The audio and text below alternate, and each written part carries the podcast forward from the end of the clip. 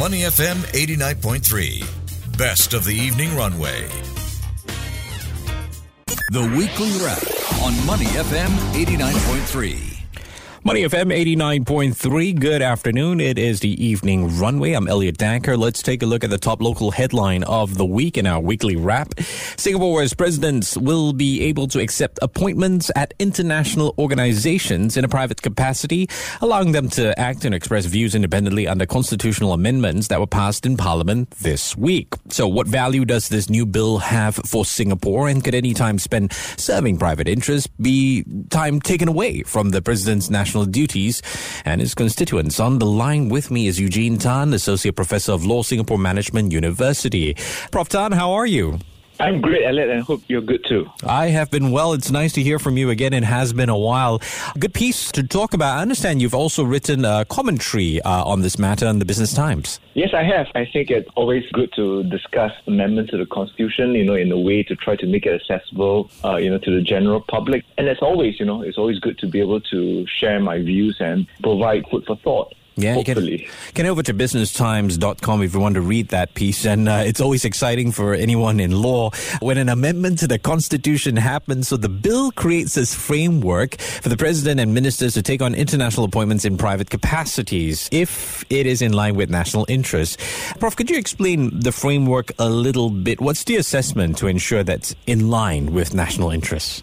Yeah, so Elliot, so when we talk about the framework, it, it's very much about putting in a now proper process, you know, by which uh, presidents and cabinet ministers, if they want to accept and hold an office in a foreign or international organization in their personal capacity, uh, there is a process by which you know they would have to abide by. This all this is provided for uh, you know, in the constitutional amendment, right? So, so this goes at the highest level, right? You're talking about the, the mother of all laws in the country, the mm. constitution.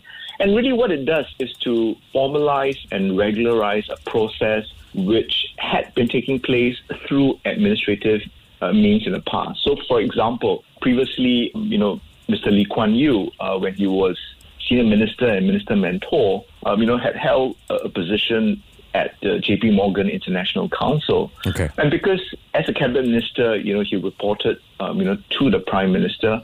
The prime minister would then assess and then, you know, give his permission, you know, put in place whatever conditions or criteria. Um, you know, but now we have, you know, the elected president, uh, Mr. Tharman Shanmugaratnam, and that office, you know, in protocol-wise, you know, uh, ranks ahead of the prime minister. You know, so so you could have a situation where the prime minister would be able to give permission. Mm. Um, but but what it does, you know, is to put in place, um, you know, conditions, right, you know, by which uh, you know the president uh, has to abide by, you know, before he can accept and hold, you know, an office. Um, and, and so essentially, uh, we're looking at, at three conditions. You know, one is that uh, in holding such an office, you know, he would not be uh, disabled, uh, you know, from performing the constitutional functions of this office. And secondly, right, the cabinet will advise the president, you know, whether it would be in the national interest to hold, to have that appointment. Mm-hmm. Uh, and third, you know, the president uh, must concur with, with the cabinet's advice. But let me come to your question about what's in the national interest. Yeah. Now, the, the amendment doesn't define, uh, you know, what is meant by the national interest, you know, because it is really, you know, what we call a polycentric consideration um, matter, you know. But what it does means is that the country benefits all things taken into consideration as a result of you know the president or a cabinet minister uh, holding and accepting uh, such an appointment. Um, you know, so it's really a, a, multifaceted consideration. You know, as to you know whether the pros outweigh the cons. You mm-hmm. know, does it raise Singapore's standing in, in the international arena? What are some of the risks from holding such an appointment? Okay, so I mean, I guess this is kind of following up from your last comment, the risk of holding such an appointment or, or, sort of weighing the issues.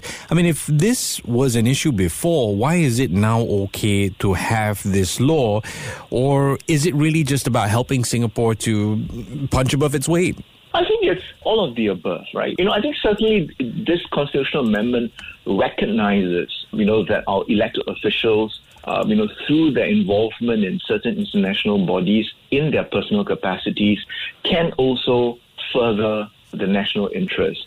Um, but I think it is also uh, important to recognize that, um, you know, Mr. Tharman, you know, in, in, his various appointments, you know, on the G30, the World Economic Forum, the Human Rights, uh, uh, sorry, the Human Development uh, Report Advisory Body uh, of the UN, he had this appointments even as a, as a serving cabinet minister. Um, you know, but now that he's president, you know, it, the the as head of state, uh, you know, who is there to give uh, permission for him to accept and hold these appointments? So there is a need for, for this constitutional amendment. I suppose, you know, one could do it through ordinary legislation, you know, but because this concerns the head of state, you know, and how that might interfere, if at all, you know, with this constitutional role, I think the, the government as well as its legal advisors have taken the view that it is better to do it through the Constitution. Mm, mm, and I hope you appreciate that little nod to your op ed The Elected officials serving in international bodies help Singapore to punch above its weight. Go check it out on businesstimes.com. Prof. Tan, I. I need to talk about the people who oppose this. Eight opposition lawmakers from the Workers' Party and Progress Singapore Party voted against the law. I'm trying to phrase this as best as I can. I mean, was there any surprise here, or is it just opposing for the sake of opposing? there, I said well, it. yeah, I, I, think that's a fair question. You know, I, I must say I, I was surprised, right? Because yeah. I, as my piece in the Business Times argued, you know, I see more upsides uh, than downsides, and sure. the downsides, you know, can be properly uh, managed. Uh, yeah. You know, because, yeah. for example, the requirement that you know, the president must not be disabled from performing his, his primary constitutional functions. Um, you know, but they raise legitimate concerns, you know, although I, I must say, um, you know, concerns such as, oh, you know, this is about, you know, the ruling party using its overwhelming majority to make constitutional amendments, and more than that, you know, to backdate uh, this constitutional amendment, you know, and, and the question of, you know, would the president be neglecting his duties and all. I didn't find those reasons convincing at all. Mm. You know, um, while I wouldn't go so far as to say that they were opposing for opposing sake, you know, mm-hmm. but I think it raises, um, you know, serious questions about whether they properly understand, um, you know, the role of our leaders in the international arena okay. and that many issues that Singapore faces, right, whether we're talking about COVID 19 sure. or climate change or artificial intelligence, um, you know, the, the, concerns don't stop at, at, the water's edge, right? They go mm. beyond our borders, and what happens overseas also affects Singapore. Okay. So on, on that score, I felt that um, you know it was really a misplaced, you know, objection. Right. Right. So, Prof, here's my comment as a Singapore citizen. Ah, yeah, it's President Tharman we're talking about. He already holds four international appointments. here's my question as a journalist Can he actually juggle all these obligations and the presidency? Well, I think that there is no reason, um, you know, why he can't. I mean, you know, he, these appointments, as I mentioned earlier, you know, he had them even before he became president. Yeah. And I think, you know, that there is a due process, you know, by which, uh, you know, an office holder can accept a first appointment, followed by a second, followed by a third, followed by a fourth. Right. So I think there were very con- careful considerations, um, you know, and, and I think we must remember, right, you know, that many of these appointments, you know, they really function in an advisory capacity. Right. Right. So so they're not doing day to day running of these organizations. You're not giving, you know, they're not on call all the time. Um, you know, so I think yes, you know, it is a legitimate concern, and I think the constitutional amendment recognizes that, and so sets seeks to put in place a proper process. Okay. And, you know, and, and so I think you know no elected of, an elected official would be would be rather foolish, mm. uh, you know, to to spend more time, you know, on these appointments than on his prime his or her primary constitutional duties. You know, mm. but we must also remember, right, in taking on this appointment, there comes responsibilities, right? So so it's not about taking on because it's prestigious, it's good. Yeah. Yeah. You know, but really, you know, the, the, the elected official must be able to determine whether he or she can meaningfully contribute and, and whether you know, all that would be in the Singapore's national interest. Hmm. I suppose, Professor, we're saying this as well with the kind of faith that we have in President Tharman simply by knowing how he's worked the, the past couple of decades. But in the future, uh, if another elected official decides to take on more than four roles, five roles, six roles, seven roles, for whatever, as, you meant, as, as we both agree, foolish reasons, the check and balance has to come in. I guess with this law means an even greater scrutiny and even greater assessment with each appointment.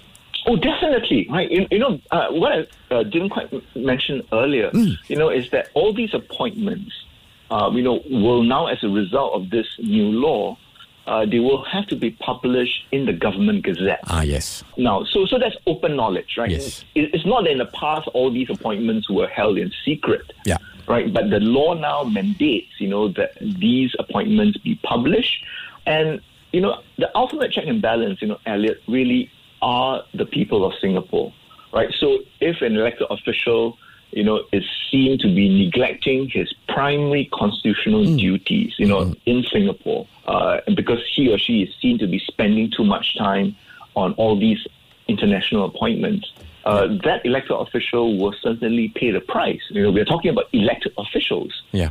Right. So they will have to to, to juggle all these different commitments well.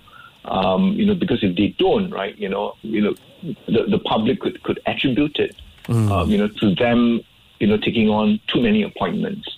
So I would say that you know there is this check and balance, yeah. you know, and we must always remember, right, the issues that we face, um, you know, the, the, they are international in nature, and if we can contribute and to in order to remain relevant to the global community of nations, we have to play our part. Yeah. Yeah, I, I, do appreciate the, the discussion, Professor, because it, it really does illustrate and lead back to that headline because it does allow Singapore to punch above its weight if it's conducted well.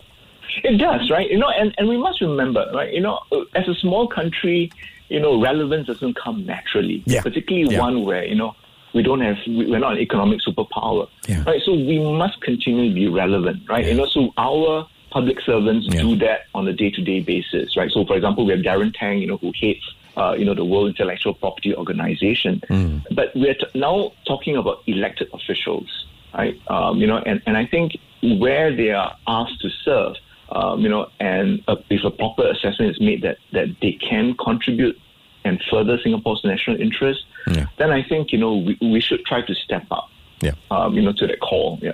Yeah.